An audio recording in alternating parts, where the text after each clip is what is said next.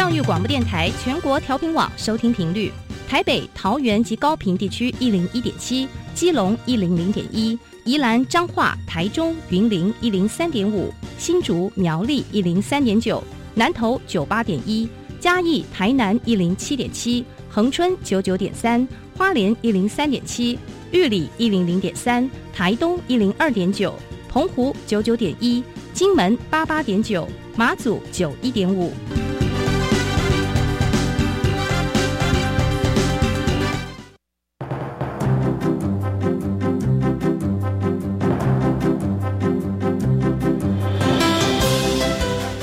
的教育要怎么做才能使孩子面对未来的社会呢？当我们期待孩子改变的同时，也期待教师的教学方法跟着改变，家长的观念也一起改变，一起携手协力同行。谢若楠老师带您探索自发互动共好的十二年国教新课程，听见台湾教育的改变。欢迎收听《国教协作向前行》。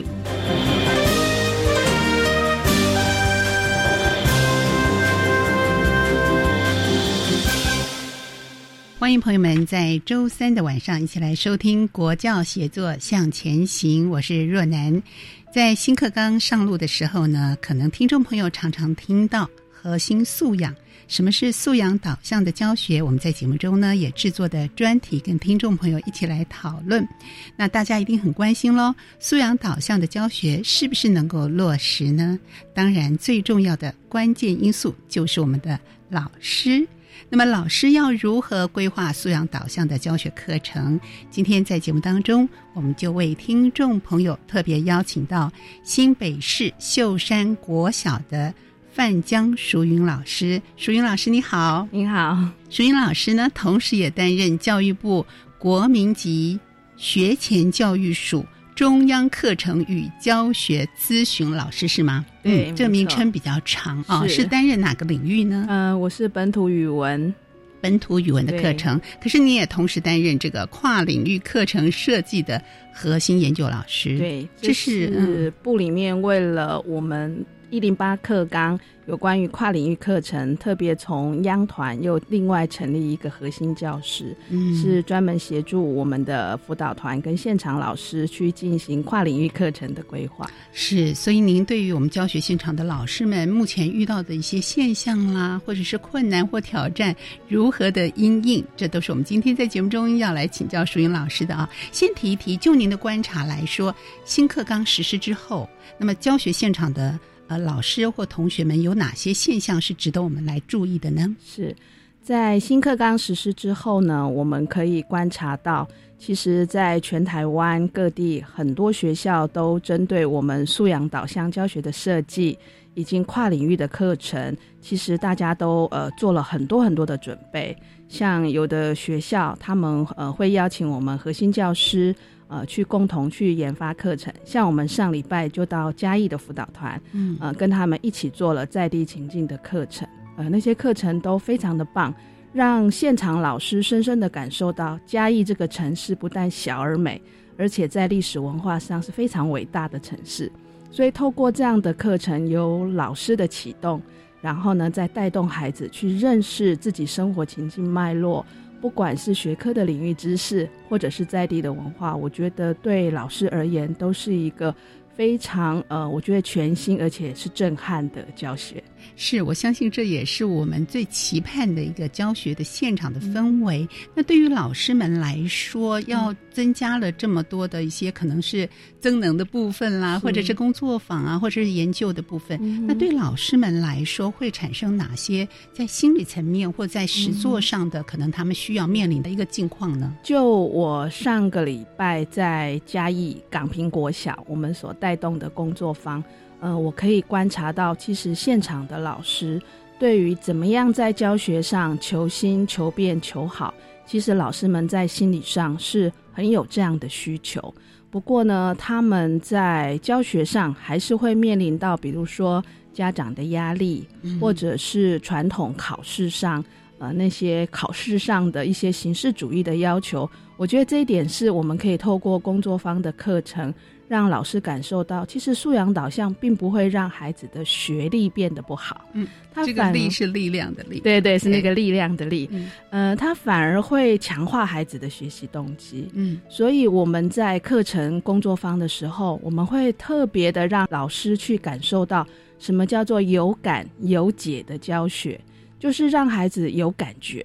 然后呢会去寻求解方的教学。所以在我们整个工作坊，我们是完全采实做的教学，也让老师去体会说，当我们一个工作坊都翻转以学员为中心，那我们在课堂教学是不是也应该要翻转以学生为中心？所以透过我们六小时的课程，老师会亲眼看到自己产出的课程脉络。其实对他们来讲，我觉得是一个很好很好的学习，也是一个。他可以感受到，说自己从呃九冠以前可能只是一个教学设计很擅长的老师，到了一零八课纲，他可能就升格 update 变成是课程设计的能手。嘿，那是，嗯哼，所以在九年一贯课程之前和新课纲之后。对于老师们来说，不管心理素质上或者我们的实作能力上，对，都要提升啊。是是，这样的一个提升，有的时候呢，在内心上如果产生。排拒或者是观望的态度的话，其实呢，呃，是对于我们课程的教学是有阻碍的。可是我听您说，不管在工作方或者是跟老师的交流沟通上，我们都看到老师是乐于改变的。这种变与不变之间，你觉得老师还有哪些地方是需要准备？我们也可以举些例子跟大家说明一下。嗯，我从一百零三年开始协助现场的老师做素养导向的教学，嗯，然后从一百零七学年度呢开始陪伴学校去发展跨领域课程。其实我多多少少也会感受到，嗯，有一些对于呃一零八课纲这种改变的抗拒。嗯，可是我觉得那个抗拒是因为他可能对一零八课纲的认识跟我们。呃，可能制定政策者或者是我们央团那个共识不够，或者是呢，他们对于我们所提供的解方没有共识，因为可能我们所提供的一零八课纲素养导向的一些教学脉络没有照顾到他的心理需求。是对，因为老师他在现场会面临很多很多，比如说班级事务、学校的比赛、各项活动，他其实有很多很多要做的事情。那可能跟一百零八克纲，我们可能不够照顾他的需求。然后另外呢，我觉得人难免会对改变会有一些不安跟恐惧。嗯，所以在这一波我们在带跨领域课程的时候，我们多半会用引导师，就是说我们不是一个政策宣导者的姿态去陪伴老师。这个很重要。对对 对，我们会以一种说，哎，那我们彼此对新课纲的共识是什么？老师也有权利去解读、诠释这个新课纲，然后在诠释、解读的过程中，我们提供工具啦、策略啦、方法，让老师是做出自己的课程，而不是做出呃，比如说行政要他做的课程，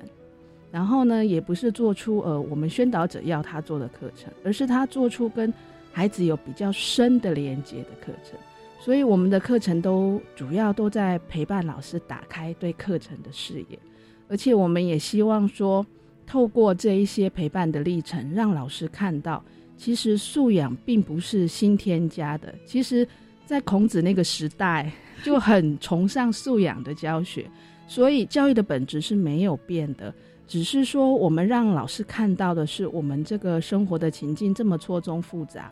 如果孩子要解决一个问题，绝对不是一个单一领域学科可以处理的。那我们可以在领域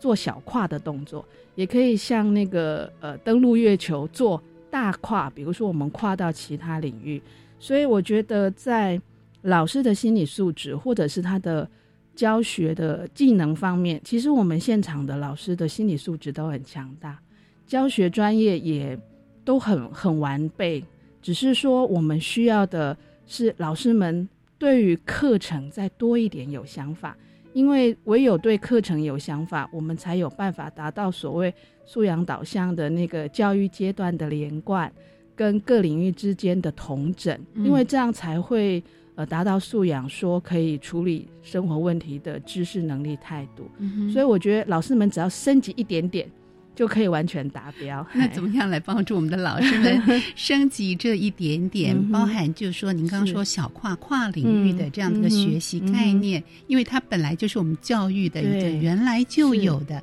所以怎么样让老师尊重老师的感觉？也许在当下他可能呃有一点点不安，嗯有一点点的嗯害怕，怎么样解决他这个问题，让他的这种动力、这个嗯解方真的能够回到老师身上？我想社会就是我们孩子们，是是没错没错。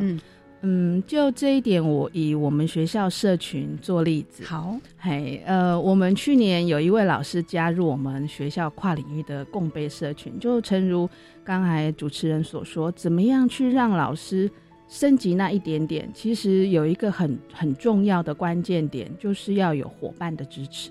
嗯所以我在这两年，我觉得要一个老师单打独斗去做课程的改革，或者去面对很多社会或者家长的呃压力，其实他是一个人是很很难独木去支撑的。所以我们现在在做社群共备的时候，我们就是会特别让老师感受到伙伴支持的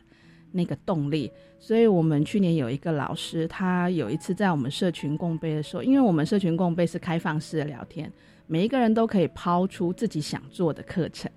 哎，那一位老师他刚好他是呃很热心，然后很愿意去做环保的老师，所以他就说他想把环保课程带进来。所以那时候他一把这个主题抛出来，我们就所有的人就一起去搜集资料。所以后来呢，我们决定做一个课程叫不速之课，嗯就是不用塑胶。呃，我们这个老师他非常他非常的感受到大家对他的支持，所以后来他就说他要在下一周全校的晨会呼吁全校的老师来做这件事情。哦，所以他因为这样，他非常热心的去搜集关于这个课程其他学校发展的课程案例，呃，然后他也非常的认真去上网搜寻各个包括塑化剂啦、海洋垃圾啦、哦塑胶废料，或者是各国对于塑胶废料的法令，这完全是他一个人的动力。然后感动我们所有的人，帮他一起做，所以我们后来做了一个十八节的课程，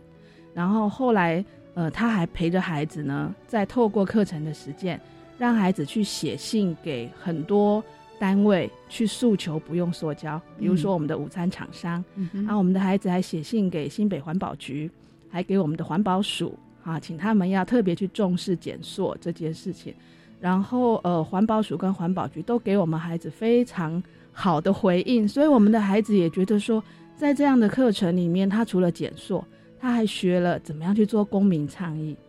是对，所以这个老师他也觉得说，原来他也是可以做一个课程，而且可以从学校做到社区，甚至做到社会，就蛮符合我们的自发互动共好这样的理念。就是因为老师有伙伴的支撑，所以呃，今年我们又做了一个课程，叫做《我的 Google 地图》，嗯是针对流浪犬。嗯，嘿，我们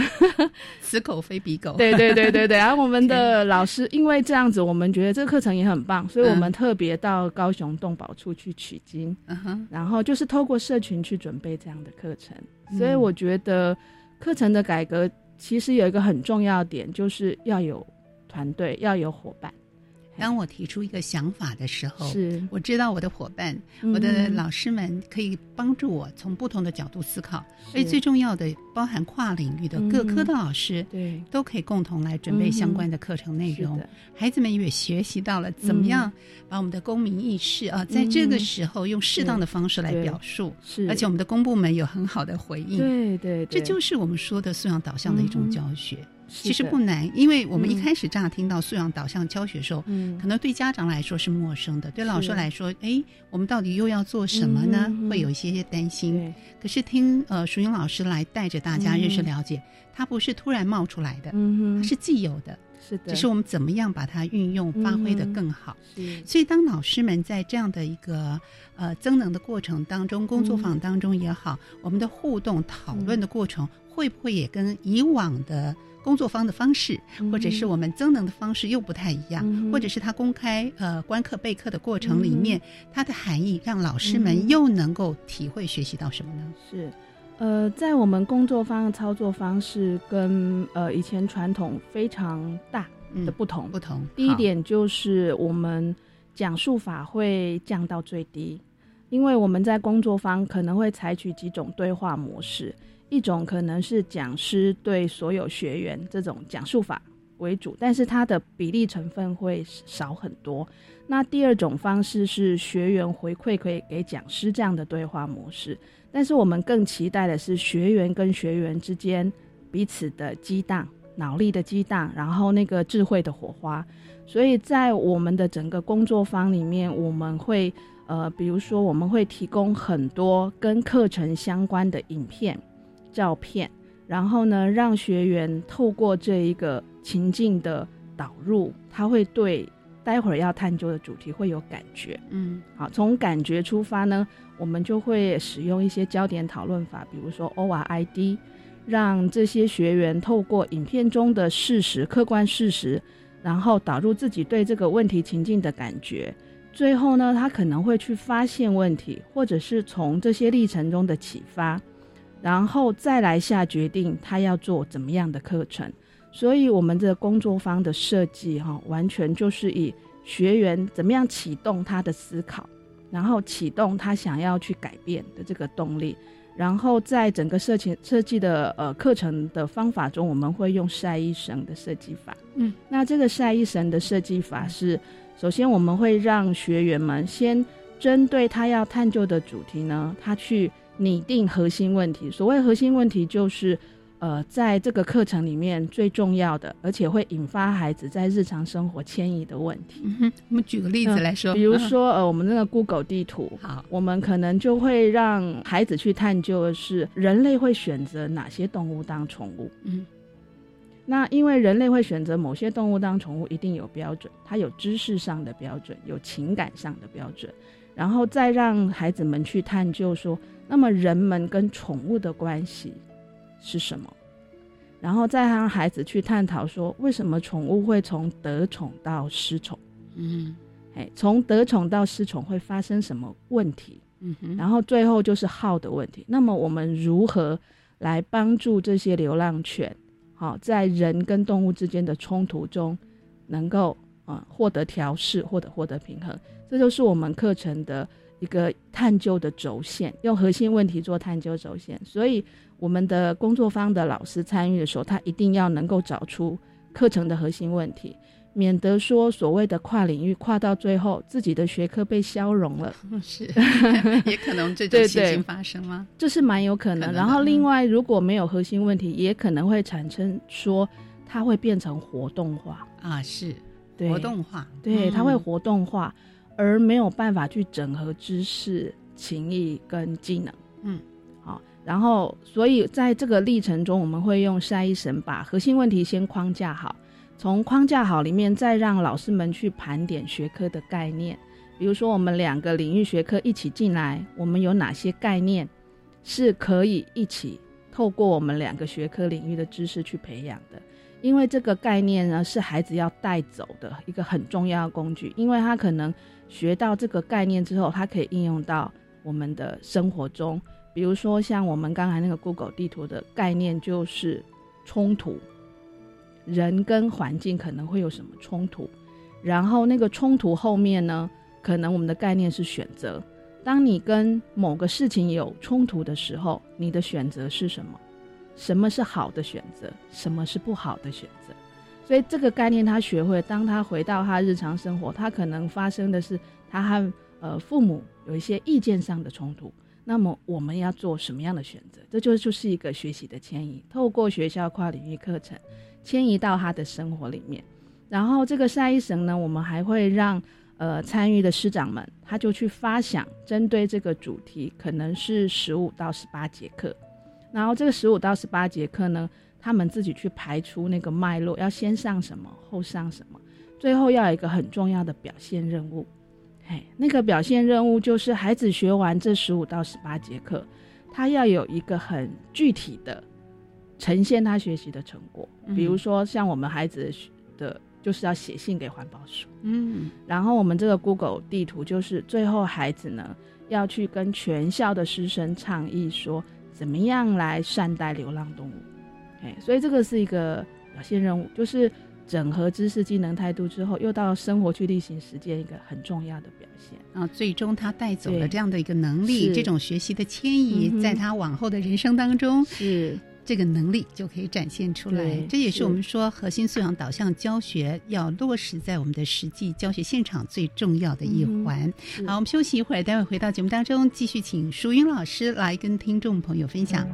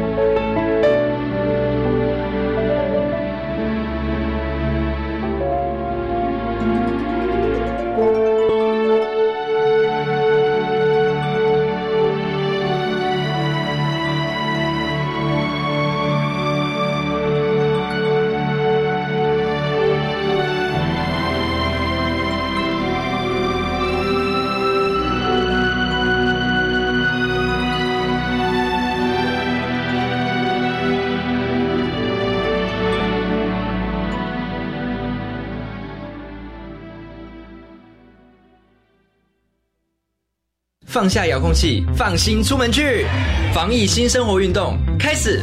去享受汗水，享受阳光，享受现场，享受真实，享受美食，享受安全，享受风足，享受无拘无束，享受日常如常。戴口罩，勤洗手，保持社交距离。防疫新生活运动，乐活防疫，健康生活。有政府，请安心。资讯由机关署提供。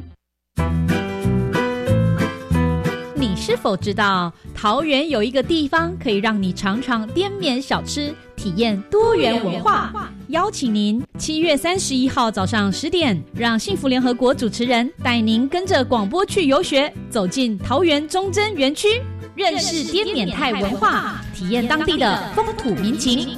赶快上教育电台官网报名吧！一百零九年公费留学考试网络报名即将开始哦，从七月二十四号开始到八月七号，欢迎有意出国攻读博士、硕士学位的优秀青年踊跃报名。十月十一号笔试，十二月五号到六号面试，每年学费三万美元，一学群奖助三到四年，生活费依留学城市别补助。详情请上网搜寻一百零九年公费留学考试简章。以上广告由教育部提供。我们是台湾弦乐团，我们都在教育广播电台。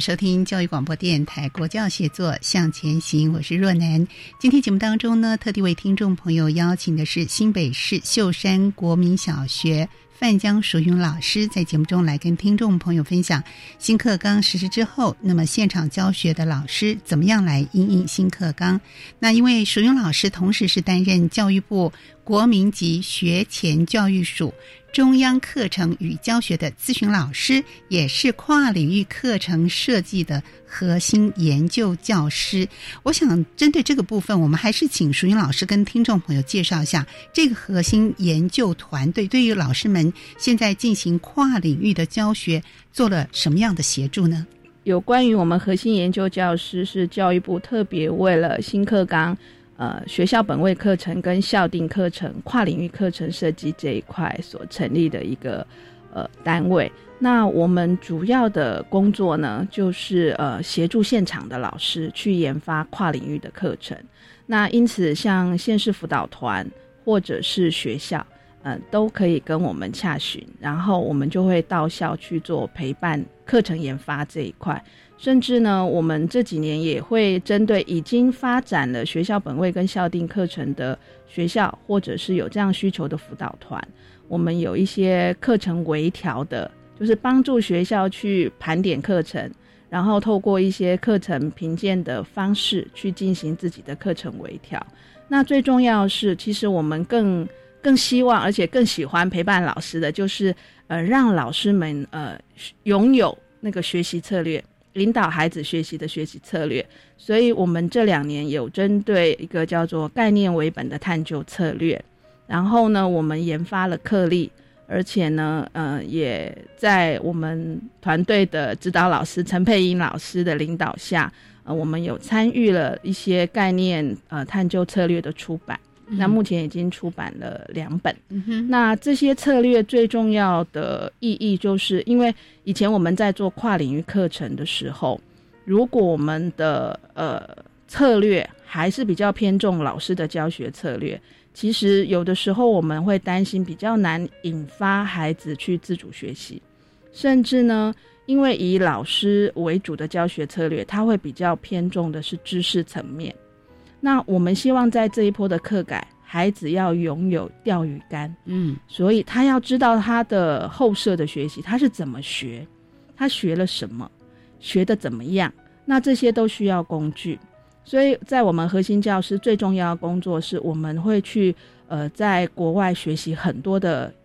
策略，然后回到台湾去转化成我们现场老师能用、爱用、想用的策略。像我们二月份就到美国 Whitewood School，然后我们就去呃到当地跟老师们共同备课，然后自己去用了他们的系统思考，叫做 System Thinking 的这样的策略，然后我们就带回台湾来，然后跟台湾的老师一起去在就课程的部分怎么做系统思考，然后呢，在引导孩子呃做探究的时候，怎么样去运用这个策略。让他的探究不是一里宽，嗯，一里宽哈，而是一里深，哎，因为探究如果没有一个好的策略，孩子可能只会去理解浅层、表层的知识。对对，所以我们没有深究的话，很容易就发散了。对对对，主持人你讲的真对，就会发散掉。所以那这个探究策略，它会让孩子去聚焦，然后呢，它还会让孩子去分类、去命名。然后去组织，最后它会形成一个对一件事情原理原则的看法。嗯，所以这个探究策略它的步骤也非常的严谨。所以我们很核心教师最大最大，我们想要跟呃现场老师跟孩子们共享的就是怎么样去探究这件事。好，从这样的一个角度出发，我是不是也可以解读为，过往很多老师会担心，我们核心素养的教学之后呢，我们因为有课程的进度。那我们要做这种深度的探究的时候，他会不会做一个排挤？这让有些教学现场老师有些担忧。是是是，呃，我想主持人您这个是的确是现场老师大概大部分的担忧都聚焦在这里，比如说会担心进度教不完，对，然后会担心说如果某些知识没有反复练习，没有加强巩固强化的话，会不会考试考不好？那其实因为我自己也有两个孩子。那我从我自己孩子的学习经验里面发现，呃，有一些事实知识，因为我们学习的课程历程来讲，最基础的老师们教的教科书叫做事实知识。这些事实知识，坦白讲，以我们人脑的记忆啊，我们大概第二天就忘了一半，对对对，自动 delete 掉。除非这些事实知识对孩子有意义、有用的，对有意义，对有用有意义，否则它是。以人脑的脑神经科学家讲，我们人会自动删除跟生存无关的百分之九十七的记忆，这么高？对对对对对，所以，呃，如果老师没有把这一些事实知识用主题把它统整起来的话，其实那个知识就是以前我们小时候常开玩笑，大考大玩，小考小玩，哈，自动就流失掉了。但是透过这一个探究策略，透过素养，孩子学到的其实是概念。他是把很多知识的原理、原则、通则都把它浓缩之后，一个他可以看到，比如说，呃，他考会考或学测啦，或者是机测的问题的时候，他用这个原理、原则可以去判断。那也在这里，我也要特别分享我自己孩子的经验。其实我的孩子他们不喜欢。背知识，他们喜欢用知识，是是，所以他们其实，在考试的时候遇到问题不大，因为他会用，他就会分析，他会去判断，所以尤其是我们现在的大考设计都非常的标准本位，反而事实知识那个记忆的成分是不考这样的题型是很少的，所以我觉得老师们真的可以放心。那至于进度上不完。我觉得老师们在透过我们的一些课程素养导向教学设计的一起，大家培力，会发现其实进度上不完是老师们可能对于那些知识的肢解，嗯，太注重了。嗯哼，其实知识真正要用是它的脉络，嗯，是什么？嘿，所以我们透过很多培力的工作坊，很多老师也有这样的感受。所以我觉得进度这件事当然要掌握。但是最重要的不是事实知识记得多少，而是事实知识的应用，孩子会多少才是重点。所以听起来，他真的是翻转了我们所有老师 过往的可能习惯的一一种教学的方式。可是我们觉得很棒，是我们有这么多的研究团队、咨呃咨询老师来协助我们老师。那从整体的策略啊、脉络、概念上，我们做一个调整，你就会发现，原来这件事情是有这么多的。可以广可以深，那这才是孩子可以带走的能力。是，只是我们要稍微费点心力，让自己也做一些转化。是，那这个转化的过程里面啊，我们怎么样来帮助我们教育现场的老师？呃，既觉得我现在因为工作每天。教科是进行的，是，然后我又要改变我自己，所以老师可能相对在某一个时间点，他要付出比较多的时间跟心力。可是我想跨过了这个关卡之后，那教学现场，我相信都是呃可以随手拈来的哈，他已经出神入化了。所以这个部分是不是对我们教育现场老师有些建议呢？是，嗯，诚如主持人所说哈，其实我们现场的老师他。每天要处理的工作非常多，然后他又如果说想要福音素养导向教学，那其实他自己的课程观跟教学观势必要有一些些的升级跟调整。那我们的老师们怎样在百忙之中能够去达到我们新课纲的这样的一个理想上的想象？我觉得有一个很重要，就是呃，跟在社群里面一起成长。嗯。因为一个人备课，其实没，因为我们比如说国小是包班制，如果要备课，要备非常多的科目。那透过共同备课，那其实老师们不但可以减轻课程设计的压力，他还可以得到很多教学资源跟助力。所以其实现在目前各个，比如说国中小都有呃领域会议或者有学年会议，其实我觉得是可以呃把这些会议呢也把它升级。就是说，不要只是在讨论行政上的事务，把它聚焦在课程教学，大家彼此的共备。嗯，那这样子的话，其实老师们一方面可以兼顾学校的行政事务，另外一方面自己的教学又能够透过共备成长，有非常好的一些成长。另外。因为共备，因为我常跟现场老师开玩笑，因为共备就是共业，就是共同写作业，共同写作业。那当我们在做，因为新课纲要求每一个老师每一个学年都要备公开课嘛，那因为是我们大家共同备的课程，好坏是共同承担的，所以我们去看别人课的时候，就会带着非常善意，而且呢，是因为我们共备的。那要调整也是我们大家一起调整，就不会是教学者的错误。是是，这个心态心念一转的时候，是是是，这个公开观课就不是那么一件让人害怕的事情。因为以我以我们学校为例，因为我们是大家一起共备课程，对，所以比如说在共备课程里面，我们领域的伙我们的社群伙伴就会说，他觉得这节课很难上，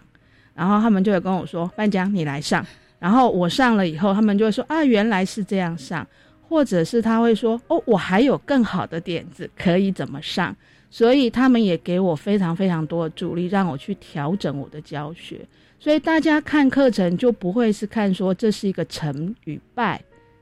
的公开课，而是我们可以怎么调整的公开课。所以我觉得共备写作业这件事情是很棒的。所以我觉得老师们如果能够把学校既有的一些社群，可能多年来形式化的，把它更提升为实质化的，我想对老师的教学是会有帮助的。只要我们有这样的一个心念，我们是可以找得到适当的时间，还有大家共同伙伴们这样的一个关系，让自己的观念也提升，让我们教学的功力也提升啊！我想辅导跟进行呃呃时间到现在有很多实际的。例子啊，观念呐和想法，尤其您辅导了那么多的学校老师们，讲讲在这过程里面看到老师的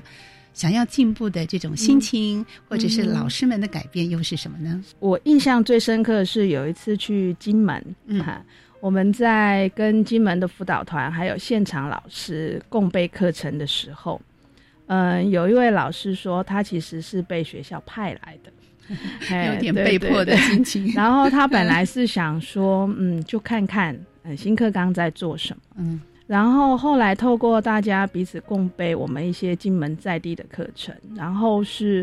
呃，当时其实，在共备的时候，我们辅导团团员有特别提到说，这个共备完之后，辅导团团员会到各校去做实践。嗯。而且也邀请学校的老师，也可能是做下一课的实践，这样。所以当时那个老师就开始想说：“诶，那这个课程就是玩真的，当下他在共备的课程，我就看他从坐的远远的，哎，然后到坐前面一点，然后从静静的观察到很深入的投入，然后也看到他，哎，我们在中间呃要休息茶叙的时候，他还是对着那个我们刚才发想的晒一省课程，一直在思考，哎，这个部分要怎么样做，孩子才会更能够感受到金门文化的在地性。所以后来整个课程是透过这个老师很重要的发想，然后很重要的共备，然后做出了一个课程，甚至他后来呃还呃让他们社群伙伴画了一个很棒的课程架构图出来。所以我当下我也觉得很感动。我觉得嗯，我们核心教师二十二线是这样到处去陪伴的过程，我们最渴望看到的就是。从老师从一开始的呃不了解到了解，然后呢不但了解，而且其实每一个老师都非常有专业，他的专长他贡献出来，其实会让整个课程发光发热，而且老师们也感受到说，原来自己多年来的教学功力是可以应用在这一波新课纲里面，而且可以比以前发挥更多更多，所以这是我自己在看到现场老师。他们不单单是改变，而且他们真的是非常非常有能力。所以我看到的是每一个老师都非常的有能力。那我们怎么样透过一个课程的共备，让老师们都能贡献自己？那这会让我想到那个共好，透过互动，然后呢贡献自己。我觉得这个是在这一波新课纲，我看到老师们。最漂亮的一个课堂风景，我相信他的心跟他的这个热情和主动性也被激发起来。是，那我们所有的老师经过这样的一个带领或者是一个陪伴引导的过程来说，那回到教育现场，我们可以看到孩子的眼神是不是也不一样，也发光发热，像我们的老师一样呢？嗯。呃，这一点我觉得肯定是，因为在我们学校，我们因为这一波的课纲里面，我们就针对学校的愿景，我们学校的愿景是爱生命、自由、自由与尊重。嗯，那我们学校就有一条校犬，那当初是动保处送来，五年前送来的。那以前他在学校，老老师跟孩子们对他的看法就是可爱啊，哈，但是。没有人会往生命教育的那个议题融入的方向去想。那透过这一波课程，孩子们了解到说他为什么来我们学校，嗯，然后在这个社会上有很多很多都像他一样，可是却没有他这么幸运，有一个温暖的家。所以我觉得透过这个课程，我们看到孩子非常投入。比如说，呃，我们前阵子在读德国的。动保的法律，然后来对照台湾的动保的法律的时候，以前如果没有这样的课程的铺垫，孩子一定不太想要知道这么艰深的事情。可是透过这样课程，我们看到孩子在阅读文本的时候非常的用心，因为他们想要找到问题的解方。嗯，嘿，可是以前我们阅读文本只是知识的获取。可是我们现在这十五堂到十八堂课，每一次的文本的导入都是为了解决问题做准备。嗯，所以孩子们很强烈的感受到知识的力量，然后这个知识的力量透过我们态度、情谊、价值的坚定，孩子就会去想方设法。像我们这一次，孩子们就自己做了文创品，然后去做义卖，然后募集到了五六千块，要捐给我们综合动保处。的经费，那以前对孩子来讲，他会回家跟父母要，他现在要动脑筋想方设法，对他去说服别人去认同这个理念是，但是那个讨论的热度跟力度并没有因消减，所以我们觉得给孩子有意义的素材，给孩子有价值的课程，孩子就会长出走出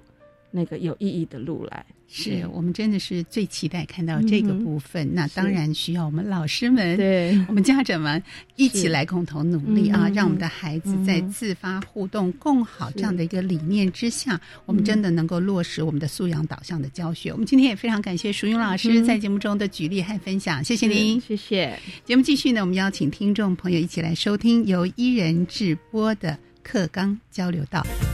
老师、同学、家长们请注意。关于十二年国教新课纲的疑难问题与解答，都在课纲交流道。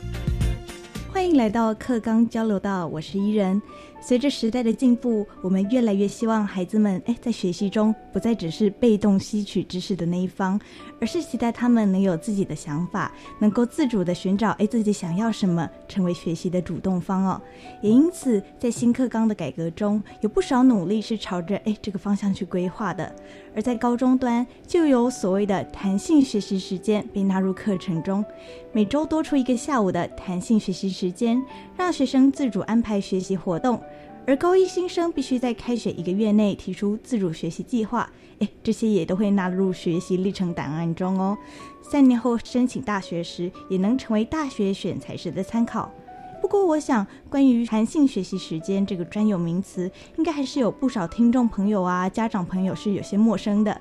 今天我们很高兴邀请到两位来宾来解答关于这个部分的问题。第一位来宾是台中市清水高中的翟家福主任，翟主任您好。主持人、各位听众，大家好。是第二位来宾是台南市善化高中的陈彦森老师，陈老师您好。主持人好，各位听众大家好。是哎，首先想先请教陈老师哦，感觉上弹性学习时间，同学们能够进行的活动是蛮多元的哎，哎，在这个部分，国教署有些什么样的规范吗？好，哎，这边我就简单来从三个面向做说明。首先，第一个面向就是在总纲的规定部分，在高中阶段，弹性学习时间可以作为学生自主学习、选手培训、充实增广补强性教学，还有学校特色活动等几种的运用。那么，在刚刚主持人一开场有特别强调学生自主学习这一个部分，也是这一次课纲非常强调的。所以，呃，我们在后续有定了一个高级中等学校课程规划及实施要点。那关于学生自主学习这一个部分，就有做了一些相关的规范。那首先是对于学校的规范面，学校要定一个学生自主学习的实施规范。那内容要包括它的实施原则、对学生的辅导管理方式，还有拟定一个学生自主学习计划的参考格式，来给学生参考。那后续呢，就如同刚主持人说的，学生在呃开学后呃一定的时间之内，要把他的自主学习计划给拟定好。那这个自主学习计划内容大致上会需要包括他需要呃想要学习的主题内容。还有他打算呃这个进度，还有方式需要的空间设备，那这样的一个规划内容，经过指导老师还有父母或者是他的监护人同意之后，那就可以来开始实施。是，哎，我觉得陈老师说的对，就是虽然期待孩子能够挖掘出自己的兴趣和培养自我规划的能力，但我想一定有许多的孩子对于自己喜欢什么、想做什么是蛮迷茫的。俗话说得好，给他鱼吃不如教他怎么钓鱼。哎，虽然是非常有道理，哎，但是在教他钓鱼前，总是给他钓竿嘛。那在这些规范不单纯只是字面上的，好像给了什么限制，而是把那把钓竿。帮助同学们慢慢找出自己适合的谈学习时间的规划，然后把那把钓竿给同学们之后，他之后想用手抓鱼，或是想用什么其他的方法，就再交由他就可以了。是。那接下来想要请问翟主任哦，那我们一开始有提到高一新生必须在开学前一个月内提出自主学习计划，那可以请主任帮我介绍一下自主学习吗？好的，哎，主持人、各位听众，其实自主学习是一个新的规划，这个自主学习的。的部分就是一学生依照他自己的计划的拟定，还有他的撰写，还有执行，来完成他自己想要做的一个一个活动。因为这个这个部分跟过去的一个自习课是有很大的一个不同啊。自习课大概就是老师拿来加课、补课或考试来来使用。那自主学习事实上本身第一个有几个要件哈。第一个要件是希望学生能够有跟他的兴趣能够结合。他因为有了兴趣之后，他会有探。探索的一个动力。第二个部分，自主学习，它不能够不要局限在课表的时间来来做学习，因为就如第一个所讲的，就是前面所讲的，他既然跟兴兴趣结合，所以放学后或者他课余时间，他都应该有这个动力可以来持续这样的一个学习。第三个，自主学习计划的它的过程中，同学要学会反思跟修订，因为计划赶不上变化的时候，同学要开始去做修正计划的一个过程。所以，这整个一个设计的一个活动理念，其实对我们对学生来讲，他可以稳健踏实的把这个自主计计划完成，也对于他未来做学习的一个动那个动力有很大的帮助。是，那刚刚我们一直强调自主学习的能力，那请问翟主任，为什么我们学生要培养自主学习的能力？这有什么很重要的地方吗？是，其实，在人类的成长成长过程中，对事物最感兴趣的、最喜欢探索的时间，各位，我们回想一下，应该是就是童童年幼年的时候，那时候小孩子看到什么就会有很多的新鲜感，然后他会不断的去探去摸索，也是透过很多。很多事情也是因为透过这个摸索之后，他会变变成这个这个孩子未来的兴趣跟拓专专长。那十二年国家的自主学习，就是希望能够帮学生找回对学习的兴趣跟热忱，然后学让他建立自主学习的能力。这也是一零八课纲的愿景。那这个此外，是让自主学习我们看到的部分学生，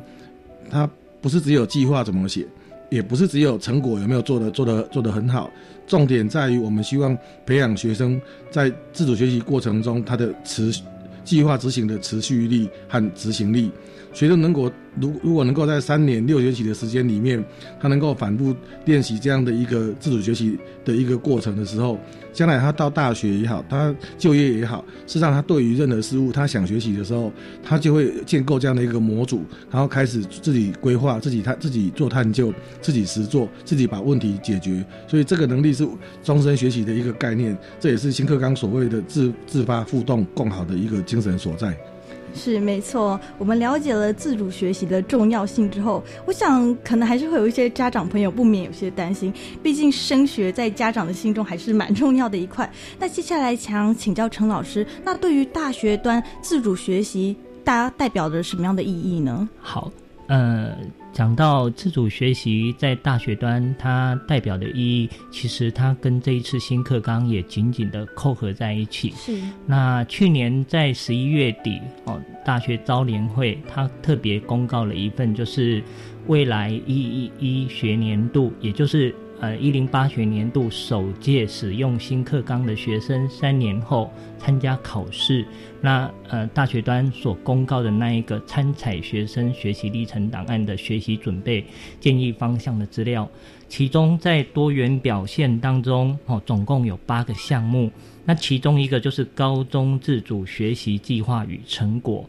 大学端要呃参考这一个高中自主学习计划与成果的一个校系数超过八成以上，那换言之，也就是说很多大学他会期待学生在高中端就应该要渐渐的养成有自主学习的能力。然后，呃，来到大学之后，因为他开始有很多很多的空堂，他可以学会跟同学讨论，或者自自己到图书馆找寻资料，可以透过这样的呃无缝接轨的方式，顺利衔接到大学继续学学习。是，听完两位来宾这么详细的解说，哎，我想听众朋友们对于弹性学习时间以及自主学习计划，是不是更加了解了呢？我认为，一如新课纲一再强调的素养导向，我们希望培养孩子拥有独立解决。事情能力，而弹性学习时间就是在慢慢建立他们这项能力，让孩子们能够在弹性学习时间，诶，除了找到自己的兴趣啊。培养自己的能力之外，也能够慢慢的去理解我应该怎么规划呢？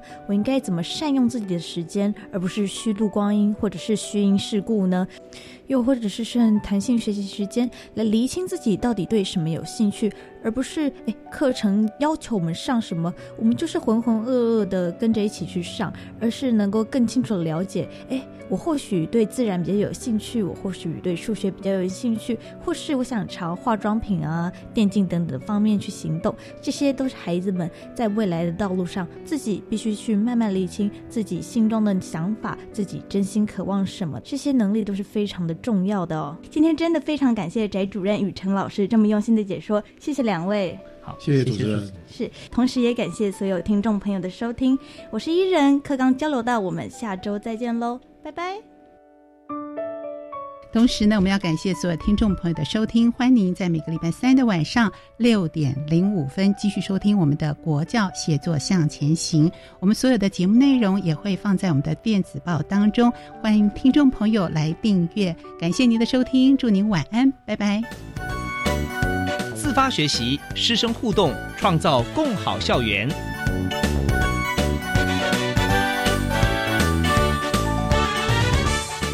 国教写作向前。